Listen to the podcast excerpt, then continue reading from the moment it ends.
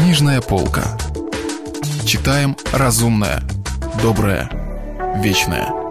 Радио «Комсомольская правда». Марк Твен. Приключения Тома Сойера. Читает Стас Бабицкий. Глава 28. События этого дня продолжали мучить Тома и во сне.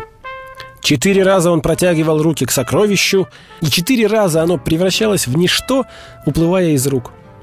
Сон бежал от его глаз, и вместе с явью к нему возвращалось сознание горькой действительности. Ранним утром, лежа в постели и припоминая подробности вчерашнего приключения, Том с удивлением заметил, что все они как-то отошли от него и заволоклись туманом, словно все это было где-то в другом мире или очень давно. Тогда ему пришло в голову, что, может быть, и само приключение только приснилось ему.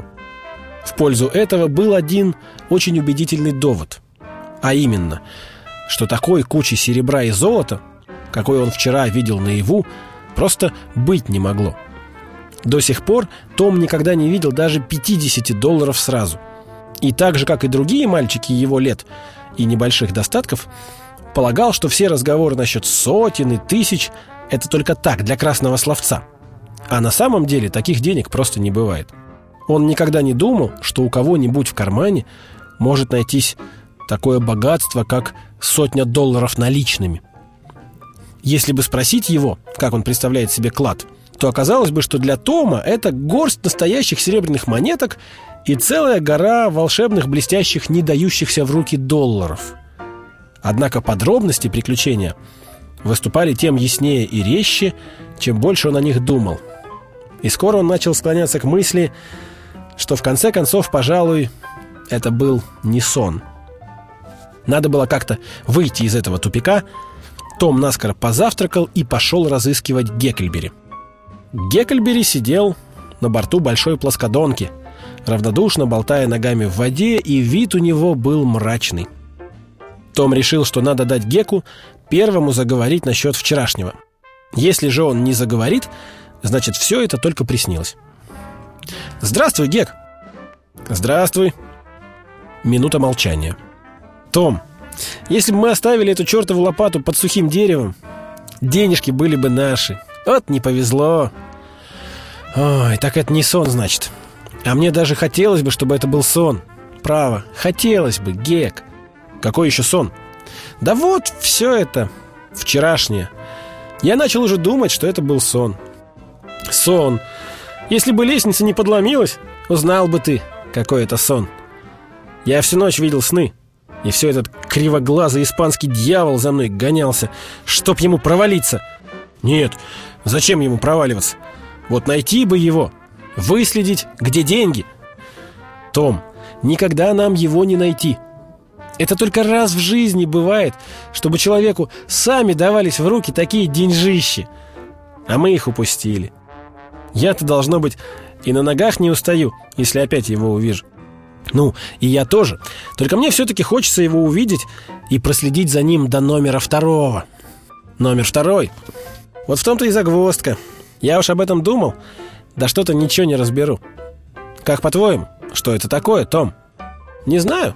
Дело темное. Послушай, Гек, а может это номер дома? Еще чего? Нет, Том, это вряд ли.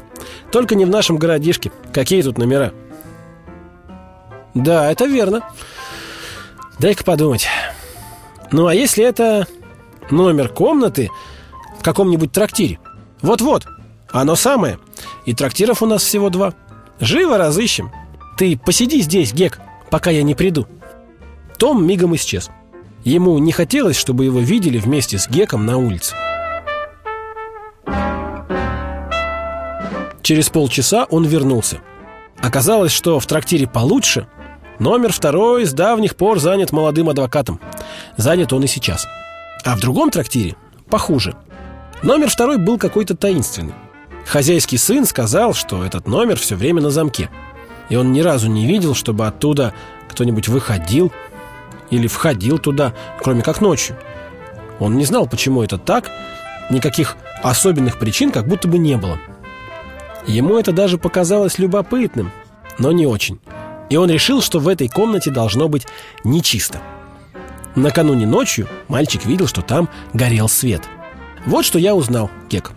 Думаю, это и есть тот самый номер второй, который нам нужен. Я тоже так думаю, Том. А что же мы теперь будем делать? Дай подумать. Том думал довольно долго. Потом заговорил. Вот что я тебе скажу, Гек. Задняя дверь этого номера второго выходит в маленький переулок между трактиром и старым кирпичным складом, который похож на крысоловку. Ты раздобудь побольше ключей, ну, сколько можешь, а я стащу все тетины ключи. И в первую же темную ночь мы пойдем туда и попробуем, не подойдет ли какой-нибудь к двери. Да гляди в оба, не появится ли индеец Джо. Он же хотел побывать в городе и посмотреть еще раз, не подвернется ли удобный случай отомстить. Если увидишь, ступай за ним следом. Если он не пойдет в этот номер второй, значит, это не тот. Ей-богу, не хочется мне идти за ним одному. Да ведь это же будет ночью. Он тебя, может, и не увидит. А если и увидит, то ничего особенного не подумает. Ну, если будет очень темно, я так и быть, пойду за ним. Не знаю. Попробую. Можешь быть уверен, что я бы за ним пошел, если бы ночь была темная. Почем ты знаешь, может, он сразу увидит, что отомстить не удастся, и тогда пойдет прямо за деньгами. Верно, Том, верно. Я за ним пойду. Честное слово, пойду. Ну, вот это дело. Так смотри же, Гек, не подведи. А я-то уж точно не подведу. Продолжение следует.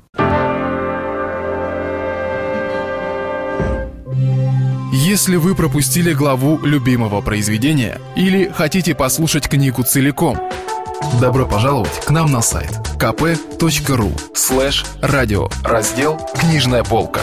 Книжная полка. Читаем разумное, доброе, вечное.